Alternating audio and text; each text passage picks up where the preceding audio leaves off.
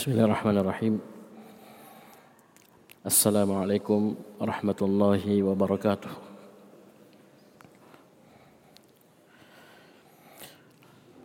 الحمد لله رب العالمين والصلاة والسلام على المبعوث رحمة للعالمين نبينا محمد وعلى آله وصحبه ومن تبعهم بإحسان إلى يوم الدين أما بعد. Jemaah salat maghrib yang dimuliakan oleh Allah Subhanahu wa taala. Alhamdulillah kita bersyukur pada Allah Subhanahu wa taala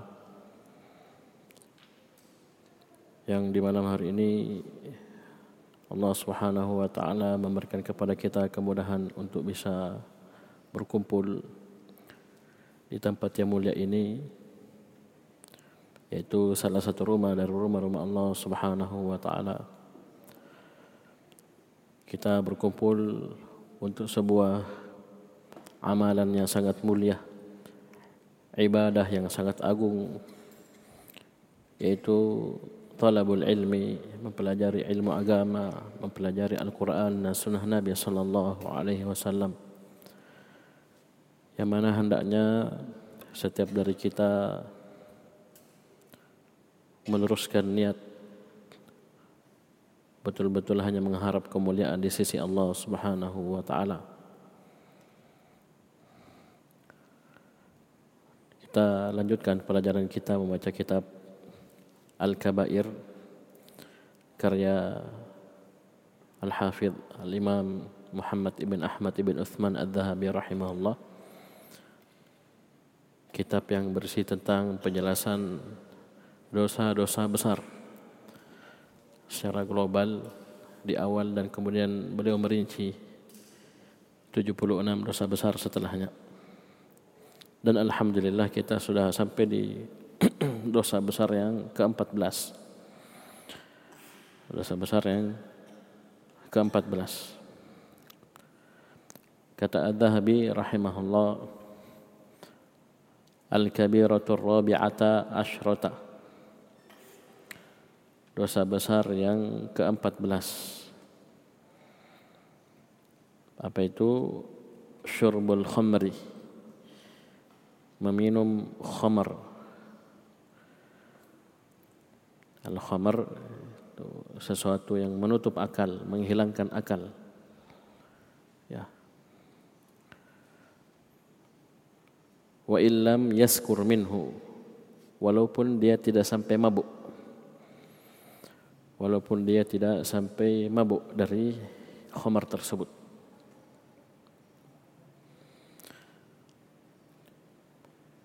Karena tentunya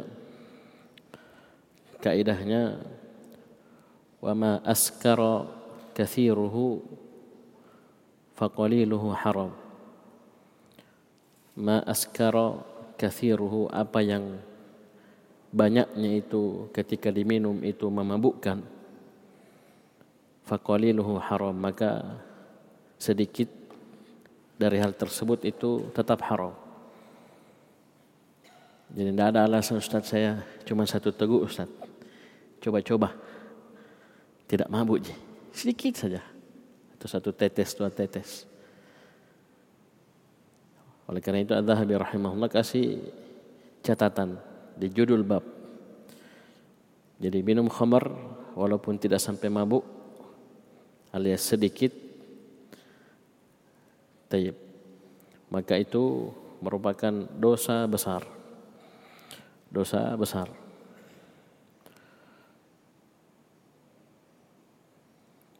Bisa dipahami? Jadi kaidahnya tadi wa ma askara kathiruhu faqaliluhu haram. Apa yang banyaknya itu bisa memabukkan maka sedikitnya juga haram tetap haram walaupun tidak sampai mabuk. Kemudian beliau langsung membawakan dalil ayat dan hadis. Apa faedah yang bisa kita ambil dari sini metode Adz-Dzahabi rahimahullah? Hmm, hakiki. Beliau menyebutkan judul langsung menyebutkan dalil.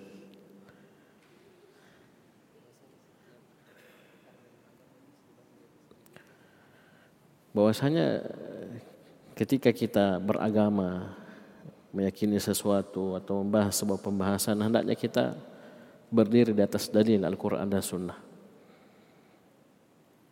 Dan ini kitab subhanallah dari awal kita baca sampai sekarang itu Ad-Dhahabi tidak banyak berkomentar.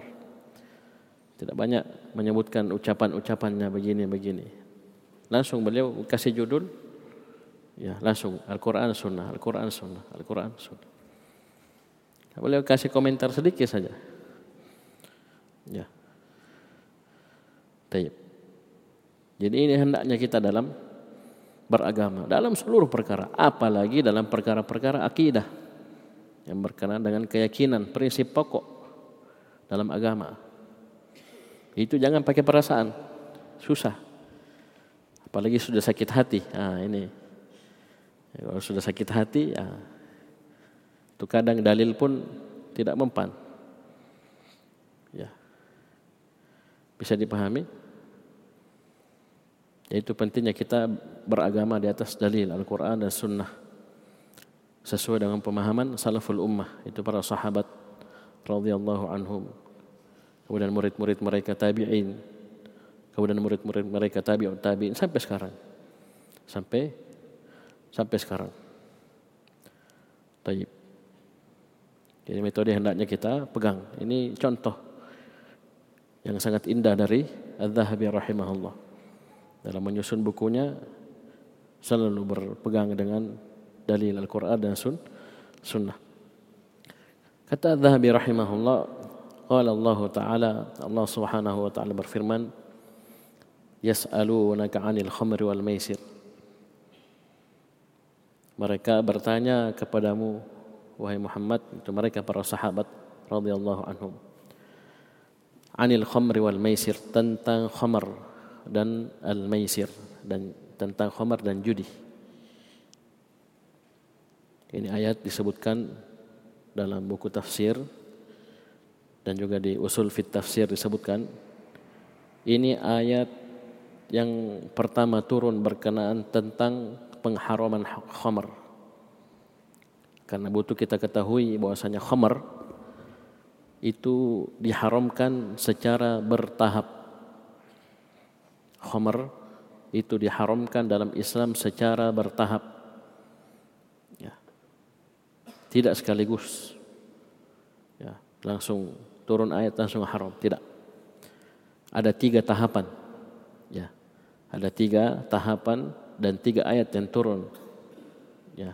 Tentang tahapan pengharaman khamar ini. Yang pertama ayat ini.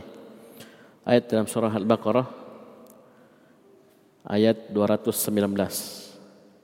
Tulis surah Al-Baqarah ayat 219 yang punya aplikasi Al-Quran bisa dilihat. Al-Baqarah ayat 219. Ini di juz 2. Di juz 2. Taib. Jadi Allah Subhanahu wa taala berfirman, mereka bertanya kepada Muhammad tentang khamar tentang minuman keras, khamar dan al-maisir dan judi. Maka Allah Subhanahu wa taala perintahkan nabinya untuk menjawab. Kul katakan wa Muhammad fihima ithmun kabir. Fihima pada khamar dan judi tersebut itu ada ithmun kabir, dosa yang sangat besar.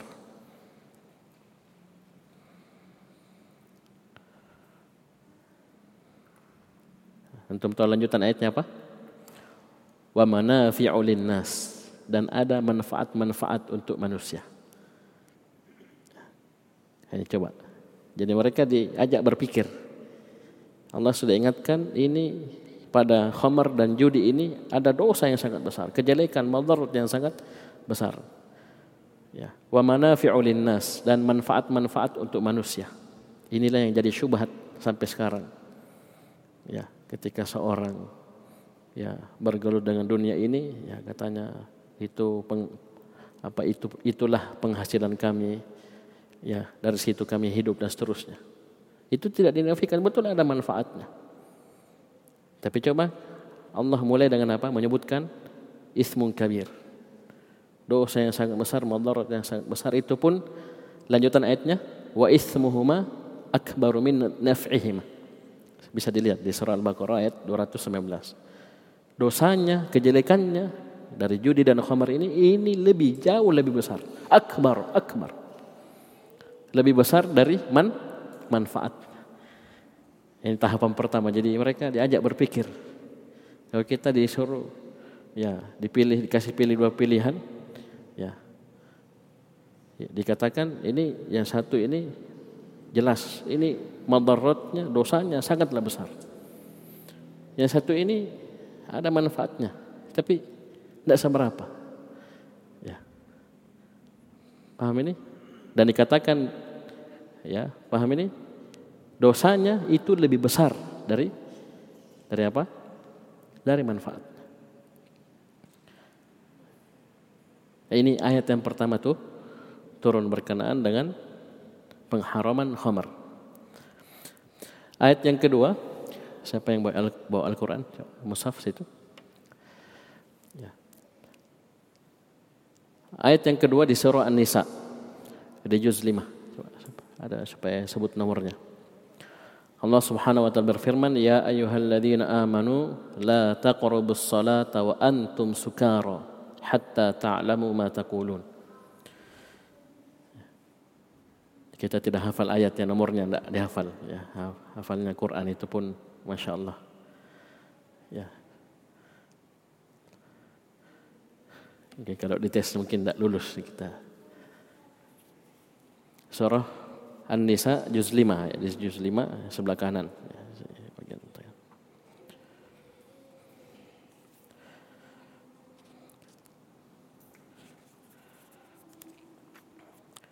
ayat 43.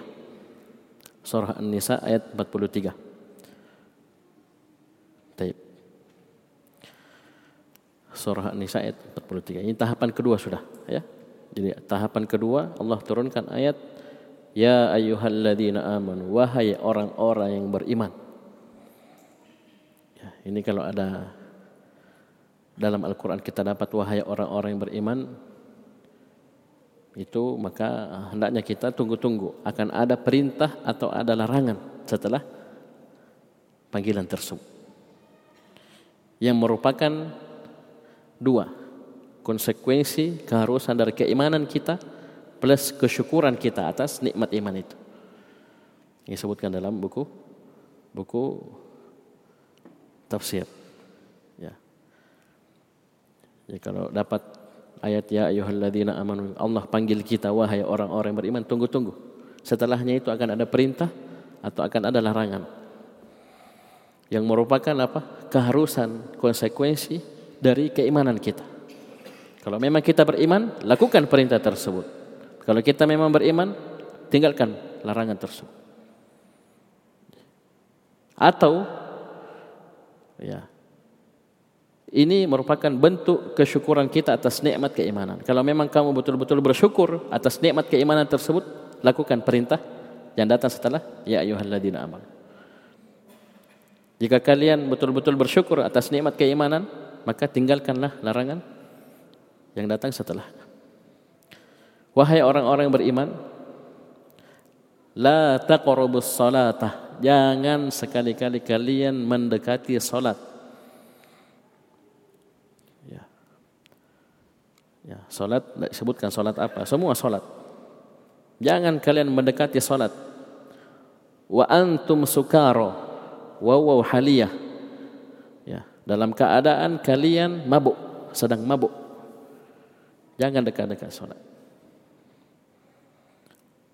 Sampai kapan? Hatta ta'lamu ma taqulun. Sampai kalian memahami apa yang kalian ucap ucapkan. Maksudnya apa? Sampai sadar. Ya. ya. Karena syarat sah solat, ya itu harus berakal. Ya, kalau orang hilang akalnya, oh, mabuk, gimana caranya? Ya, syaratkan niat, harus niat. Semua amalan harus ada niatnya. Innamal a'malu niat. Bagaimana dia niat? Ya, sadar saja tidak. Ya, sadar saja tidak. Tidak mungkin sah solat. Di sini dilarang, jangan kalian mendekati solat dalam keadaan kalian mabuk. Ya sudah mulai tinggi tingkatannya. Ini tahapan kedua, pengharaman khamar. Itu surah An-Nisa ayat 40 43. Bisa dipahami? Baik. Kemudian ya ayat yang ketiga, ini tahapan terakhir Allah Subhanahu wa taala haramkan mutlak khamar. Ini di ayat setelahnya yang disebutkan oleh Az-Zahabi rahimahullah. Surah Al-Maidah ayat 90. Ya, surah Al-Maidah ayat 90. Ini ayat setelahnya. Ya. Jadi kata Adz-Dzahabi rahimahullah wa qala ta'ala dan Allah Subhanahu wa taala berfirman ini ayat yang ketiga tahapan terakhir dari pengharaman khamar. Ya ayyuhalladzina amanu wahai orang-orang yang beriman. Innamal khamru. Bayangkan, ini yang pertama disebut. Sungguhnya khamar. Wal maisir judi. Wal ansabu. Ya berhala-berhala yang sembah selain Allah. Wal azlamu. Anak-anak panah yang dipakai mengundi ya menentukan keputusan kita lakukan ini atau tidak ya pakai anak panah ini semuanya rijisun semuanya adalah rijis sesuatu yang kotor. Ya, min amal syaitan yang merupakan amalan syaitan. Fajatanibuhu la'allakum tuflihun.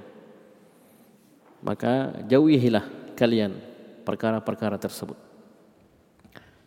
Jauhilah oleh kalian perkara-perkara tersebut la'allakum tuflihun. Agar kalian beruntung. Baik. Ini beberapa ayat ya, ada lanjutan ayatnya. Taib. Jadi ini di ayat Al-Maidah ini di sini khamar haram. Ya. Haram. Sudah. Fajatanibu. Allah suruh tinggal tinggalkan haram. Kalau tadi di tahapan kedua masih dilarang jangan dekati sholat. Ya, dalam keadaan mah mabuk sampai sadar sampai mengerti apa yang dia ucapkan. Di sini sudah. Bahkan perhatikan Khomer digandengkan dengan judi dengan berhala kesyirikan dan azlam mengundi, mengundi nasib. Ya. Dengan anak panah.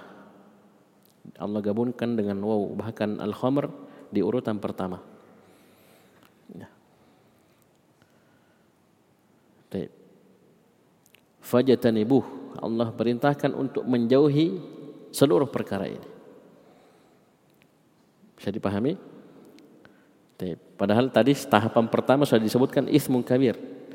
Ini khamar ini padanya terdapat ismun kabir. Ya kejelekan madarat yang sangat besar. Dan ini bisa kita saksikan dengan mata kepala sampai sekarang. Ya nanti kita akan sebutkan ucapan uh, Al-Zahabi rahimahullah bahwasanya khamar itu ummul khaba'ith pokok segala kejele kejelekan. Um ibu. Maksudnya pokok yang kejelekan itu kembali kepadanya. Taib. nanti kita akan sebutkan di bawah. Kemudian kata Al-Zahabi rahimahullah wa thabata an Ibn Abbas radhiyallahu anhuma. Dan telah sabit dari Abdullah bin Abbas radhiyallahu anhuma. Taib. Ini asar sahih ya. Abdullah bin Abbas radhiyallahu anhuma menyebutkan annahu qala lamma nazala tahrimul khamri masya sahabatu ba'dhum ila ba'd tatkala turun pengharaman khamr ini apa yang dimaksud ini? Ayat yang ter terakhir. Yaitu surah Al-Ma'idah ayat 90. 90. Karena ingat sekali lagi, khamar itu diharamkan melalui berapa tahapan? Tiga. Yang pertama, ayat apa yang turun? Tahapan pertama? Ayo semua, semua. Surah Al-Baqarah 219. Tahapan kedua, surah, apa yang turun? Surah An-Nisa ayat 43. Kemudian yang tahapan ketiga, surah Al-Maidah ayat 90. Tatkala turun ini surah Al-Maidah ayat 90 Taib. Masya sahabatu ba'duhum ila ba'd. Para sahabat itu berjalan ya kepada sahabat yang lainnya, ba'duhum ila ba'd, menemui sahabat yang lainnya, menyampaikan berita ini. Ya, ini berita penting ini. Ya. Tidak seperti kita sekarang ya, ada handphone, ada ini, ada berita, belum lagi di cross check, belum lagi di apa, langsung di share, share, share. Ini sahabat ini turun ayat, ilmu, pasti, kebenaran, al-haq, perintah Allah Subhanahu Wa Taala, pengharaman, ya perkara-perkara ini, perintah dari Allah untuk menjauhi seluruhnya. Ini mereka ke sana kemari menyampaikan, misalnya sudah turun ayat karena sekali lagi ini sudah tahapan terakhir. Yang sebelumnya masih dilarang, jangan dekati sholat, ini sudah haram. Karena kalau sudah turun berarti ya sudah tidak boleh minum sama sekali. Ya bahkan disebutkan dalam hadis, dalam riwayat itu mereka menumpahkan khomer. Ya, karena khomer itu ada wadahnya, ya ada embernya, ada jergennya, ada tempat-tempatnya mereka tumpahkan ke jalan-jalan. Ya, di sinilah para ulama menyebutkan bahwasanya khamar itu tidak najis karena seandainya najis para sahabat tidak tidak akan mungkin sembarang menumpahkan khamar ketika turunnya ayat ini surah Al-Maidah ayat 90 ini pengharaman khamar. Ya, coba itu keimanan para sahabat. Ya, tidak ada pikir-pikir ya anu anu mahal ini, anu begini, anu begini bisa bi tidak langsung tumpahkan. Coba lihat. Tumpahkan sampai membanjiri jalanan-jalanan. Nah, sini dalam riwayat ini disebutkan bahwasanya ketika turun pengharaman khamar ini, ya ayat ini ke sana kemari para sahabat menyampaikan berita. Waqalu dan mereka berkata hurrimatil khamru khamar sudah diharamkan pakai fi'il madhi karena pas mereka ngomong ya sudah turun ayat. Ya. Mereka ngomong ini sampaikan ke sana kemari menyebarkan apa uh, berita ini ya khamar sudah diharamkan. Pakai fi'il madhi. Khamar sudah diharamkan. Waju'ilat idalan lisyirki. Dan ternyata khamar itu dijadikan sejajar sama dengan kesyirikan. Maksudnya apa? Coba lihat ayat. Ayat menyebutkan empat perkara. Khamar, maisir, ansab, dan azlam. Nah, ini maksud para sahabat. Khomer di urutan pertama, kemudian setelahnya di urutan ketiga ada al-ansab, yaitu apa? Berhala-berhala. Apa maksudnya berhala-berhala? Itu kesyirik, kesyirikan. Berhala yang disembah, diibadahi selain Allah Subhanahu wa taala. Inilah maksud dari idalan. Ya, khamar dijadikan sama, sejajar, setara dengan kesyirik, kesyirikan. Walaupun ya kita tidak pungkiri ya, ilmu yang sudah kita dapat di dosa besar yang pertama yaitu dosa yang paling besar adalah kesyirik, kesyirikan. Maks tapi maksud sahabat di sini Nah, coba lihat urutan ayatnya. Coba saya hapus ulang ya. Nah, ini maksudnya. Ini coba. Ya ayyuhalladzina amanu innamal khamru wal maisir wal maisir wal ansabu. Ini khamr disejajarkan dengan berhala-berhala. Ini maksudnya. Ini waju'ilat idalan lisyirk. Dijadikan sama dengan wow wow innamal khamru wal maisir wal ansab. Ansab patung-patung, berhala-berhala yang disembah selain Allah. Ini maksudnya. Itu saking besarnya dosa kesyirikan, mengerikannya dosa dosa apa? Dosa minum khamar. Taib. Bisa dipahami ini kalimat uh, apa para sahabat waju'ilat idalan lish lisyirki.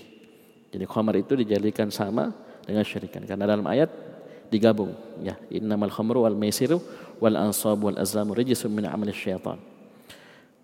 Dan di sini fajatanibuhu di sini kita sudah ingatkan di awal pembahasan ya kalimat tinggalkanlah jauhilah itu lebih dalam maknanya dibanding at-tark.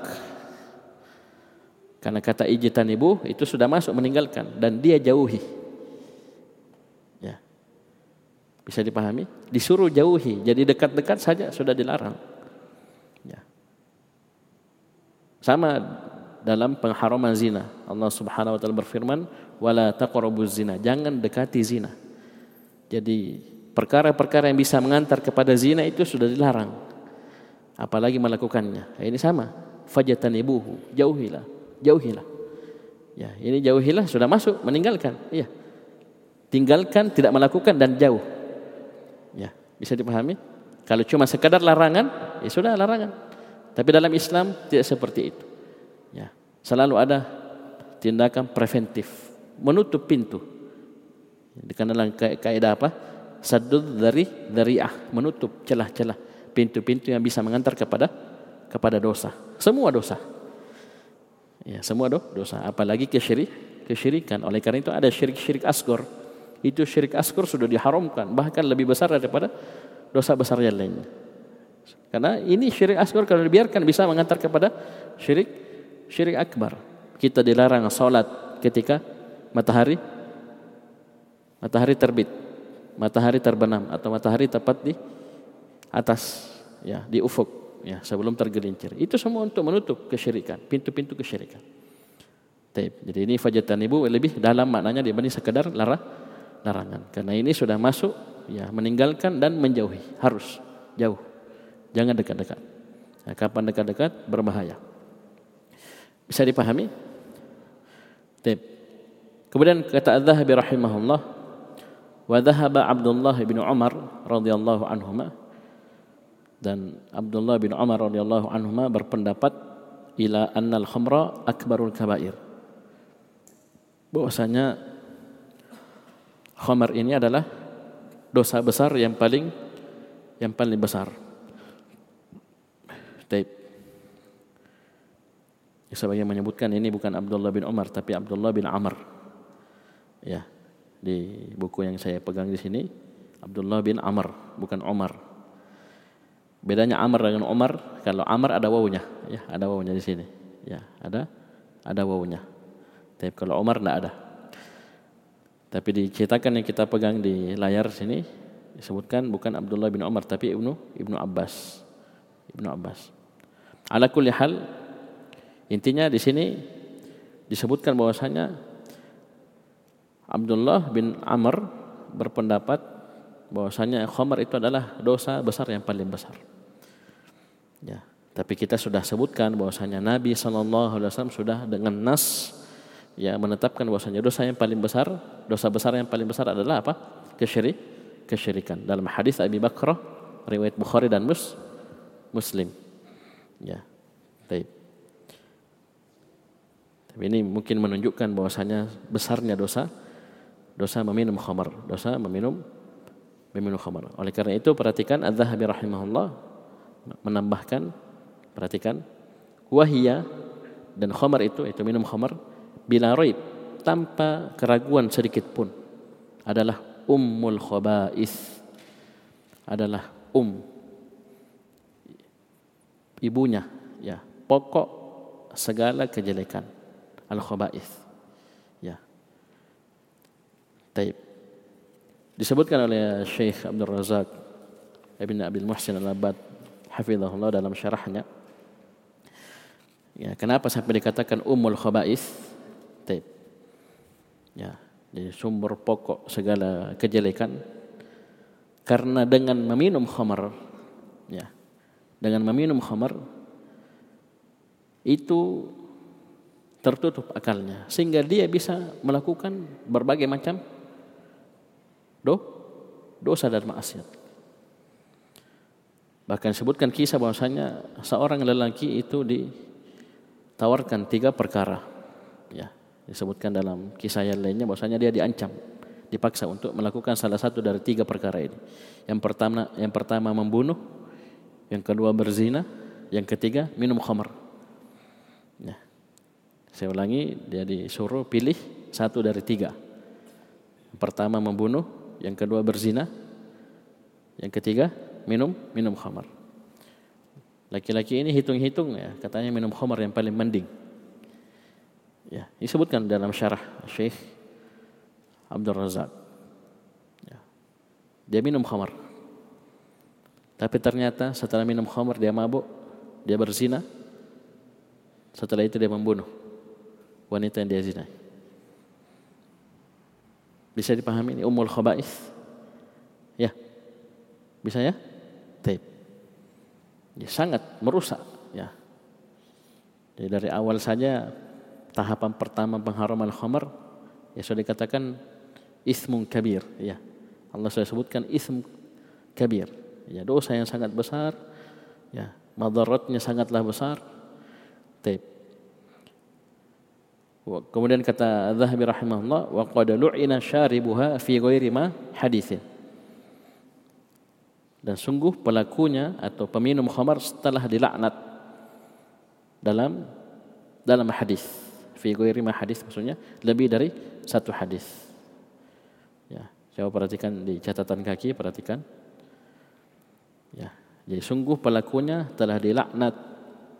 Ya, melalui lisan Nabi sallallahu alaihi wasallam. Ini dari hadis Ibnu Umar. Ini saya garis di nomor satu. Ya. Taib. Itu diriwayatkan oleh Ahmad, Abu Dawud, Ibnu Majah dan yang lainnya. Ya, rafa'ahu. Ibnu Umar merafa' hadis ini maksudnya yang diucapkan ini hadis diucapkan oleh Nabi sallallahu alaihi wasallam. Apa lafaznya? Lu'inatil khamru khamar itu dilaknat. Khamar itu dilaknat ala asyarati aujuhin dari 10 sisi. Ya khamar itu dilaknat dari 10 sisi. Yang pertama bi'ainiha. Khamar itu sendiri zatnya. Zatnya dilaknat. Wa asiriha. Dan yang memerasnya. Ya. Wa mu'tasiriha. Yang minta diperaskan Ya Allah alam proses bikin khamar bagaimana intinya seperti itu. Ya, kalau kita balok ya ada yang panjat, ya, ada yang ambil pakai jergen, ya, ya ada yang suruh ambil, ya. Wabai'iha. Yang ketiga yang jual wa mubta'iha yang beli atau sebaliknya ya. Ba'iha menjual, mubta' beli, wahamiliha yang pikul, yang bawa wah wal mahmulati ilaihi yang tujuan yang dibawakan kepadanya. Ya, jadi ada yang bawa ini dibawa kepada seseorang. Itu juga dilaknat. Kemudian yang kedelapan wa akili samaniha orang yang memakan harganya. Wa syaribiha yang minum. Terakhir yang ke-10 wasakiha yang tuangkan. Yang tuangkan. Ya karena biasanya khamar itu disajikan ada yang sajikan Ya. Jadi Ustaz saya tidak minum, saya cuma tuangkan. Nauzubillah. Jadi sepuluh ya. Jadi pertama apa? Ainiha. Ini ini. Ainiha. Ya. Jadi zat khamar itu sudah dilaknat. Wa asiriha. Kemudian apa? Yang peras, yang ambil. Wa mu'tasiriha, yang suruh ambil wa ba'iha yang ketiga yang jual. Wa mubta'iha yang keempat yang beli. Yang kelima wa hamiliha yang pikul yang bawa. Yang keenam yang dibawakan wal mahmulati ilaih dibawakan kepadanya. Setelah hitung ya tujuh. Delapan. Afan delapan. Yang makan harganya sembilan yang minum sepuluh yang tuangkan Ya, paham ya? Satu, dua, tiga, empat, lima, enam, tujuh, delapan, sembilan, sepuluh.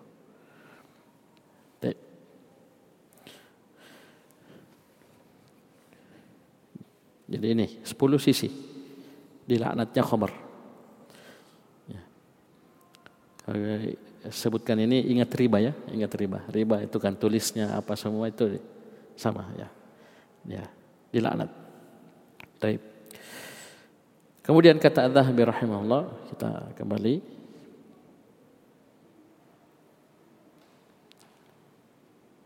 menyebutkan dalil selanjutnya. Wa qala sallallahu alaihi wasallam ya. Ini hadis riwayat Abu Dawud, Tirmidzi dan An-Nasa'i Ibnu Majah, Ahmad, Taib Khamsah berarti ya. Rawal Khamsah Ahmad dengan Ashabus Sunan.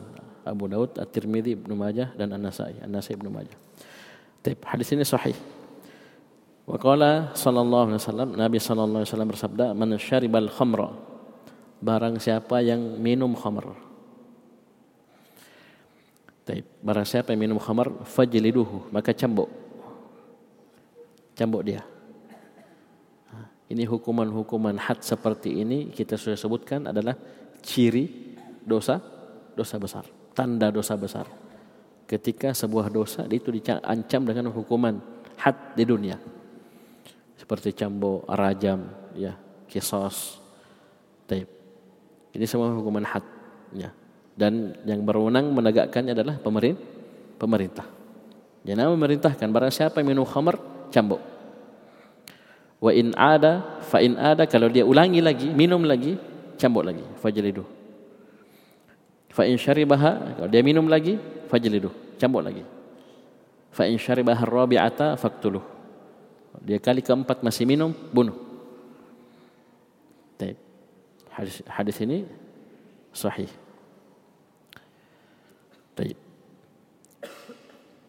Sudah?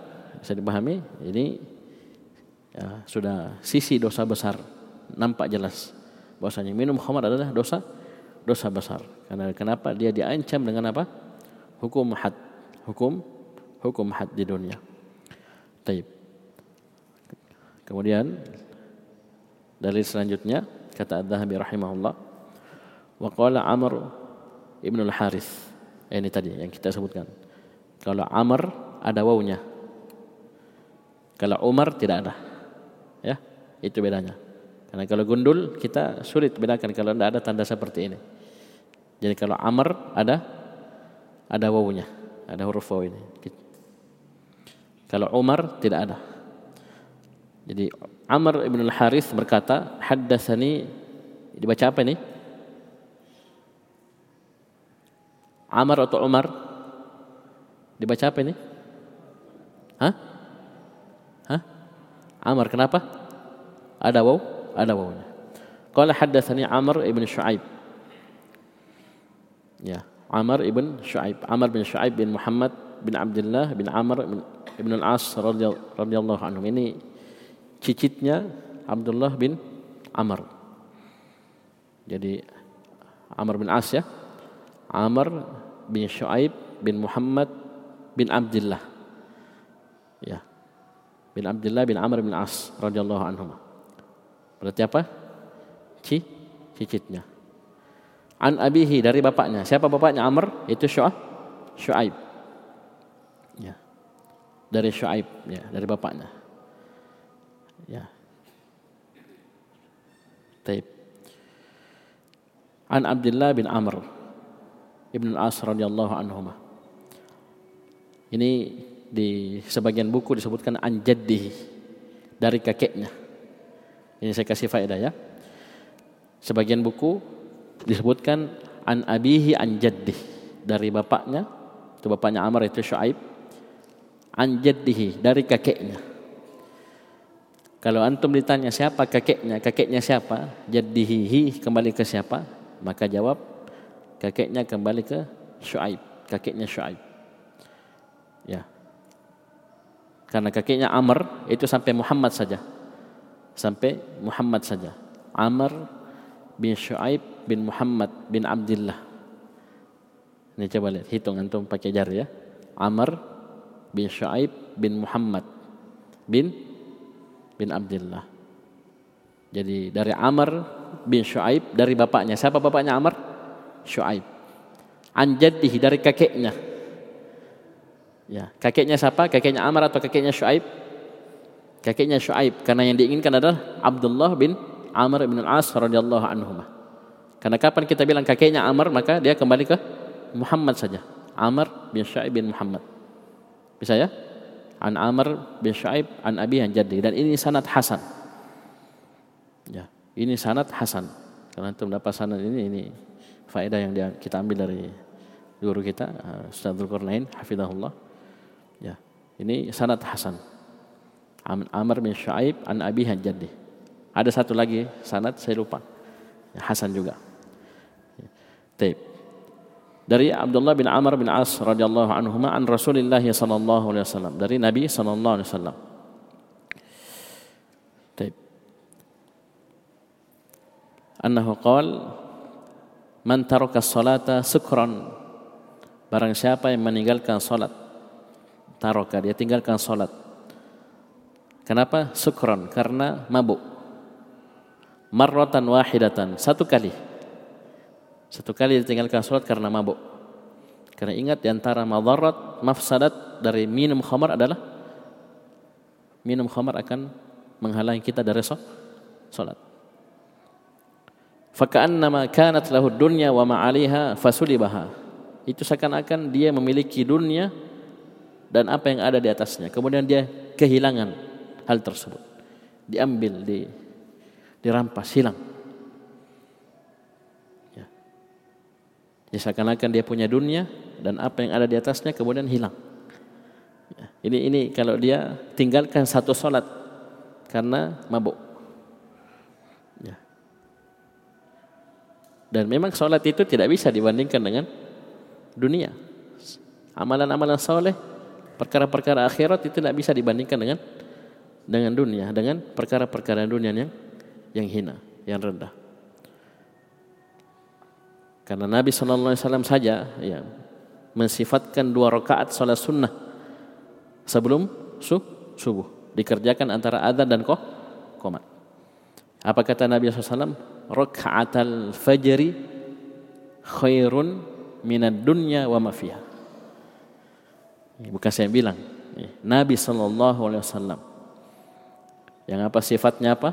Wa ma yantiqu 'anil hawa in huwa illa wahyu yuha. Ini pegang ini. Kalau ada yang coba-coba menolak hadis kasih ini ayat. Allah yang bilang Nabi sallallahu alaihi wasallam tidak berucap dari hawa nafsu. Tidak lain tidak bukan yang beliau sabdakan ucapkan melainkan wahyu yang diwahyukan kepada beliau alaihi salatu wassalam. Di sini Nabi bersabda barang uh, rakaat al-fajr, dua rakaat fajar yaitu apa? Salat sun sunnah sebelum subuh, bukan salat subuhnya. Salat sunnah dua rakaat sebelum subuh itu khairun lebih baik daripada dunia dan seluruh isinya. Ya, ini memang kalau ya belum yakin ya sulit. Ya, tapi kalau kita sudah yakin, ya luar biasa, ya pengaruhnya. Bisa dipahami? Ini dua rakaat salat sunnah sudah lebih baik daripada dunia dan seisinya. Apalagi salat subuhnya. Ya, apalagi salat subuh itu sendiri yang merupakan salat wajib. Tayyib. Nah, di sini sebutkan barang siapa yang meninggalkan satu salat ya karena mabuk satu kali ya marratan wahidah satu kali Seakan-akan dia punya dunia sehingga kemudian hilang. Kemudian kata Nabi SAW, man, wa man taraka salata arba'a marrat. Barang siapa meninggalkan salat empat kali, sukran, karena karena mabuk. Kana haqqan 'ala Allah ayusqiyahu min tinatil khabal.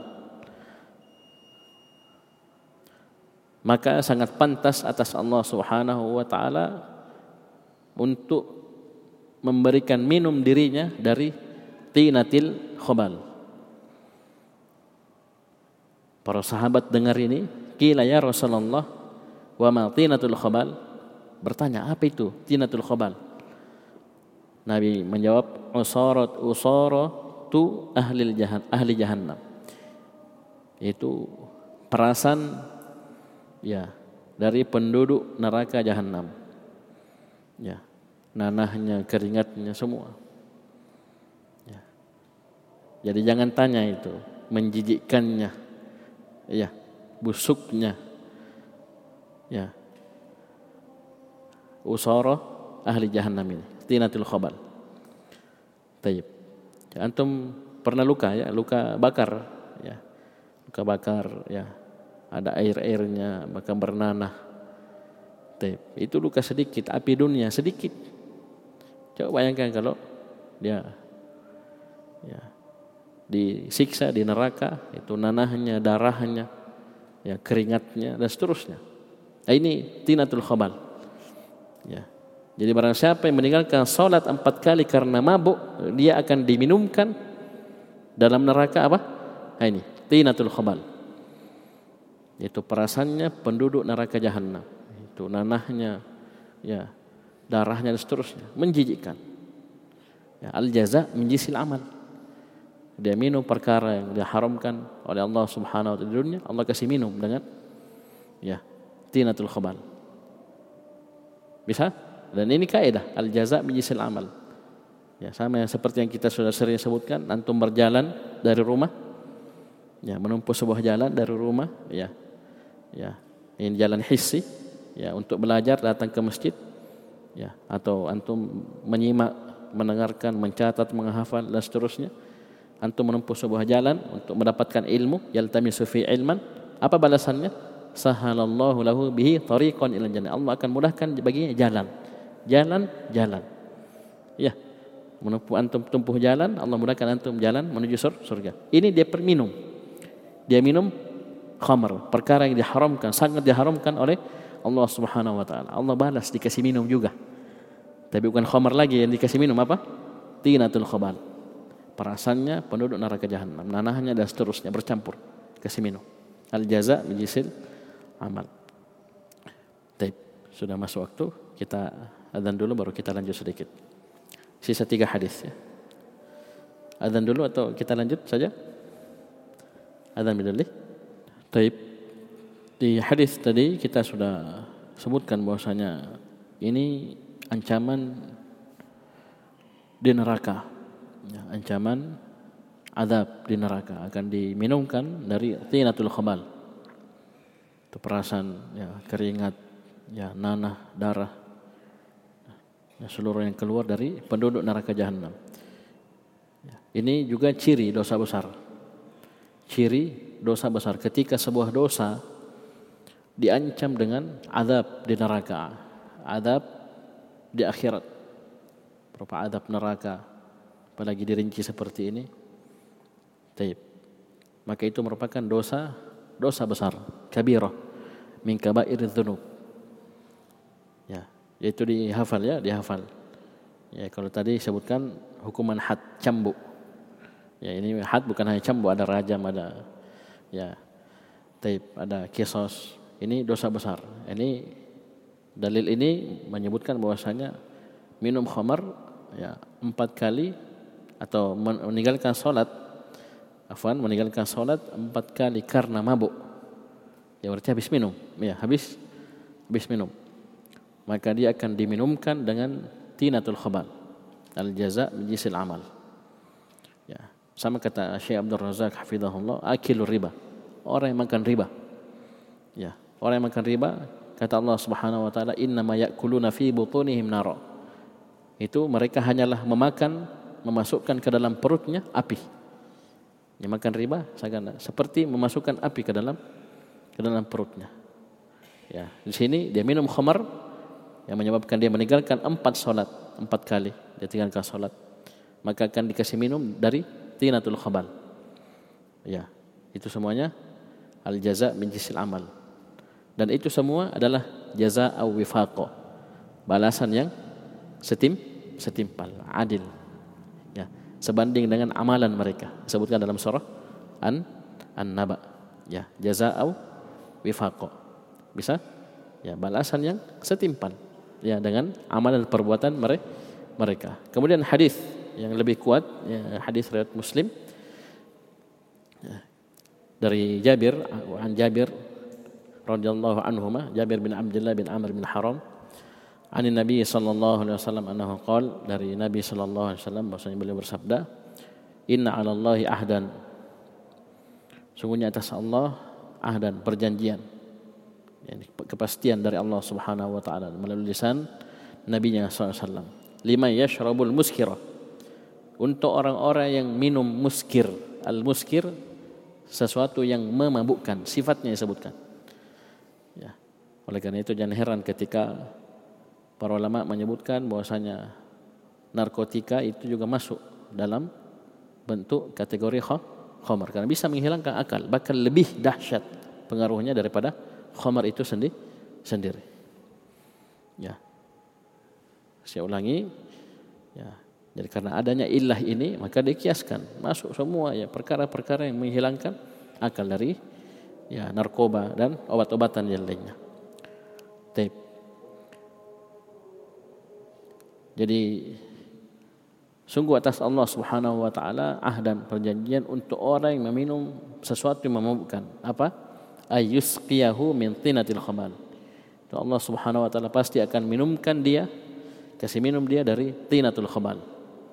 Ditanyakan kepada Nabi sallallahu alaihi wasallam, "Wa ma tinatul khamal?" Apa itu tinatul khamal? Qala araqu ahli ahli nar. Itu keringatnya keringatnya penduduk neraka au qala usaratu ahli nar. Atau Nabi SAW bersabda usarah perasannya ahli neraka. Ya. Ya semua yang keluar ya. Cairan-cairan yang keluar dari tubuh mereka ketika mereka disik disiksa. Dan nanah darah dan lainnya perkara-perkara yang menjijikkan. Hadis ini diriwayatkan oleh al Imam Muslim. Hadis riwayat Imam Muslim hadis nomor 2000 2002. Taip. Ini jelas ya menunjukkan bahwasanya minum khamar adalah dosa dosa besar. Kalau yang dalil sebelumnya itu berkenan dengan apa? Meninggalkan so, salat karena mah mabuk. Kalau ini minum khamar. Ya. Tanpa ada hubungannya tanpa disebutkan salat. Tapi ingat ya konsekuensi dari ini minum khamar adalah meninggalkan so, salat. Orang mabuk sebentar ya lama baru sadar. Ya orang kalau minum mabuk lama baru sadar. Ya, ya minum satu kali lewat maghrib isya subuh. Bisa paham? Nanti pagi baru baru sadar. Ya. Bahkan ada yang sampai berapa jam begitu ya mabuknya. Bisa dipahami? Itu tidak bisa dipisah antara minum khamar dengan meninggalkan sholat ya. Bisa dipahami? Taib. Di sini khusus untuk minum minum khamar itu sendiri. Kemudian kata Az-Zahabi rahimahullah wa qala alaihi salatu wassalam hadis muttafaqun alaih. Dan Nabi sallallahu alaihi wasallam bersabda man syaribal khamra fid dunya barang siapa yang minum khamar di dunia ini. Ya, khamar dunia. Ya minum khamar di dunia ini hurimaha fil akhirah. Maka akan diharamkan untuk dirinya khamar tersebut ya di di akhirat Namanya sama tapi tentunya hakikatnya ya ya sangat jauh berbeda karena ini khomer yang dimaksud di akhirat adalah khomer yang ada di sur surga. Ya, bahkan sebutkan dalam surah Muhammad ya, surah Muhammad disebutkan bahwasanya akan ada sungai min khomr min khomrin, sungai dari khomer. Sifatnya apa? Ladzatil lisyaribin. Khomer minuman yang sangat lezat Ya, sangat enak, sangat lezat untuk orang-orang yang meminumnya. Dan ingat dalam surga tidak ada orang mabuk. Apalagi mau macam-macam sembarang dia bikin tidak ada. Jadi khamarnya ini nama. Ya, jadi ketika dia minum khamar di dunia, khamar yang memabukkan, maka Allah akan haramkan dia khamar minuman penduduk sur surga. Ya, tentunya tidak sama dengan khamar yang di di dunia. Khamar yang lezat tidak menghilangkan akal, sangat lezat, sangat enak. Bahkan ada sungai dari khamar. Disebutkan dalam surah surah Muhammad di halaman kedua. Kalau antum mau lihat di halaman kedua, sebelah sebelah kiri cetakan mushaf yang kita pegang. Taib. Ini hadis muttafaqun alaih. Hadis muttafaqun alaih. Ramadan. Ramadan. Muttafaqun alaih. Apa maksudnya muttafaqun alaih? Kalau antum dapat hadis muttafaqun alaih, maka ini sebutkan apa? Hadis riwayat Bukhari dan Mus Muslim. Ya, hadis riwayat Bukhari dan dan Muslim. Ya, kecuali ada satu, saya lupa penulis apakah kakeknya Ibnu Taimiyah rahimahullah. Ya, kalau disebutkan muttafaqun alaih, ya lebih dari itu, ya. Bukhari Muslim dan, dan satu, ya saya lupa. Kemudian hadis yang terakhir wa anhu itu dari Nabi sallallahu alaihi wasallam. Annahu qol minul khamra atau minul khamri in mata laqiyallaha ka'abidi wasanin rahu Ahmadu fi musnadi hadis ada kelemahan sebutkan di bawah. Taib. Perhatikan kata Nabi sallallahu alaihi wasallam minul khamri orang yang candu. Ya candu minum khamar ya mudamin terus menerus minum khamar candu In mata jika dia meninggal laki Allah dia akan berjumpa dengan Allah ka'abidi wasanin seperti penyembah berhala. Hadis ini riwayat Ahmad dalam musnadnya. Ya, ini hadis hadis ada kelemahan. Anggaplah maknanya, anggaplah dia kuat. Tep. Maknanya disebutkan oleh Syekh Abdul Razak hafizahullah. Ini artinya mudminil khamr ketika disamakan dengan penyembah berhala berarti dia sudah menghalalkan khamr. Ya, sudah menghalalkan khamr mustahilan lahu. Karena beda cuman sekedar minum tetapi yakin haramnya dengan minum tapi dia sudah yakini ini sudah halal. Dia menghalalkan apa yang Allah haram haramkan dan ini bentuk kekufuran, bentuk kekafiran. Ya, membuat syari syariat. Ya. Allah sudah haramkan bahkan dosa besar diancam dengan tinatul khamal dikasih minum, ancam adab neraka. Ya, Paham ini? Diancam dengan hukuman had. Eh, dia bilang halal. Bahkan dia yakini halal. Maka ini sudah sampai derajat kekufu, kekufuran. Nah, dia akan bertemu ya dengan Allah seperti penyembah berhala. Penyembah berhala kafir juga. Ya, kesyirik, syirikan, syirik akbar. Nah, dari sisi inilah disamakan. Ada kaf tashbih. Ya, seperti. Maksudnya apa? Dari sisi kekufu, kekufurannya. Ini kapan? Ketika dia menghalal, menghalalkan. Karena ingat keyakinan kita sudah sering kita ingatkan keyakinan kita kaum muslimin pelaku dosa besar itu tidaklah kafir. Ya. Berbeda dengan orang Khawarij, ya. Yang mereka berpendapat pelaku dosa besar itukah kafir. Kalau kita tidak, pelaku dosa besar ya dia tetap mus muslim, tidak sampai kafir. Ya. Selama tidak ada pembatal keislaman seperti yang disebutkan di sini. Ya, disamakan dengan penyembah berhala kapan ketika dia menghalalkan khamar itu. Nah, ini sudah lain ceritanya. Bukan kita kafirkan dia, menganggap dia kafir bukan karena minum khamarnya, tapi penghala penghalalan ya khamar tersebut. Bisa dipahami? Taib. Nah, ini apa penjelasan dari uh, Syekh ya ketika disebutkan bahwasanya mudu minul khamri in mata laki Allah ka'abidi wasanin peminum khamr yang candu yang terus menerus minum khamr jika dia mati meninggal maka dia akan berjumpa dengan Allah seperti penyembah berhala. Ya, ketika dia meninggal dalam kondisi dia menghalalkan khamr menghalalkan perkara yang Allah Subhanahu wa taala haram haramkan. Dan ini bentuk kekufu kekufuran. Selesai apa yang disebutkan oleh Zahabi rahimahullah dan insya Allah di pertemuan selanjutnya kita akan masuk ke dosa besar yang ke-15 yaitu al-kibar wal fakhr wal khuyala wal ujub wat tih ini mirip-mirip maknanya. Sombong congkak ya bangga diri ya tep ini semuanya dosa dosa besar dosa besar. Tep sekian. Subhanakallahumma hamdika asyhadu an la ilaha illa anta astaghfiruka wa atubu ilaik. Wassalamu alaikum warahmatullahi wabarakatuh